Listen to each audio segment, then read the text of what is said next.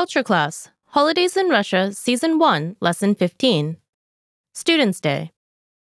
Hello, and welcome to the Culture Class Holidays in Russia series at RussianPod101.com.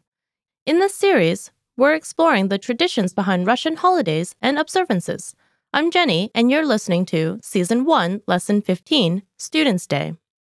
On January 25th, Orthodox Christians in Russia observe a holiday to commemorate Saint Tatiana. However, you will also find many students joyously celebrating all over Russia on this day.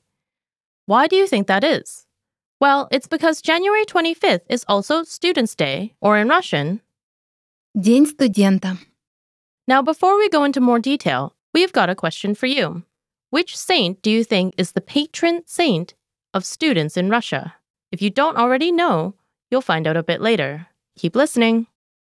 In the year 1755, on January 12th in the Old Russian calendar and January 25th in the new calendar, Елизавета Петровна or the empress at the time, signed a decree to establish Moscow University, which in Russian is. Московский университет. This day marked the beginning of the celebration of the University Founding Day. On January 25th, 2005, it was officially named Russian Students' Day. Students' Day in Russia is celebrated on a very large scale. Big groups of students gather together and celebrate the holiday in bars or restaurants. A festive service is traditionally held in the Church of St. Tatiana at Moscow State University. Afterwards, students at the Lomonosov Monument light up the symbolic cup of knowledge, which in Russian is called, Чаша знаний. and of course, a colorful fireworks display takes place in the evening.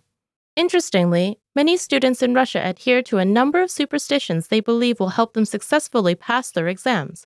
For example, before an exam, it is said that one should not wash their hair. They should always pick exam questions with their left hand, and they should not wear new clothes to the exam, or wash the clothes in which they successfully passed an exam, so as not to wash off their good luck. On Tatiana's Day, many cafes, restaurants, and stores offer various discounts to students. In 2014, the Moscow government prepared a special gift for the students free entrance to the ice rinks in the city parks. So, returning to our quiz, which saint do you think is the patron saint of students in Russia? As you have probably already guessed, the patron saint of the students and teachers is none other than Saint Tatiana.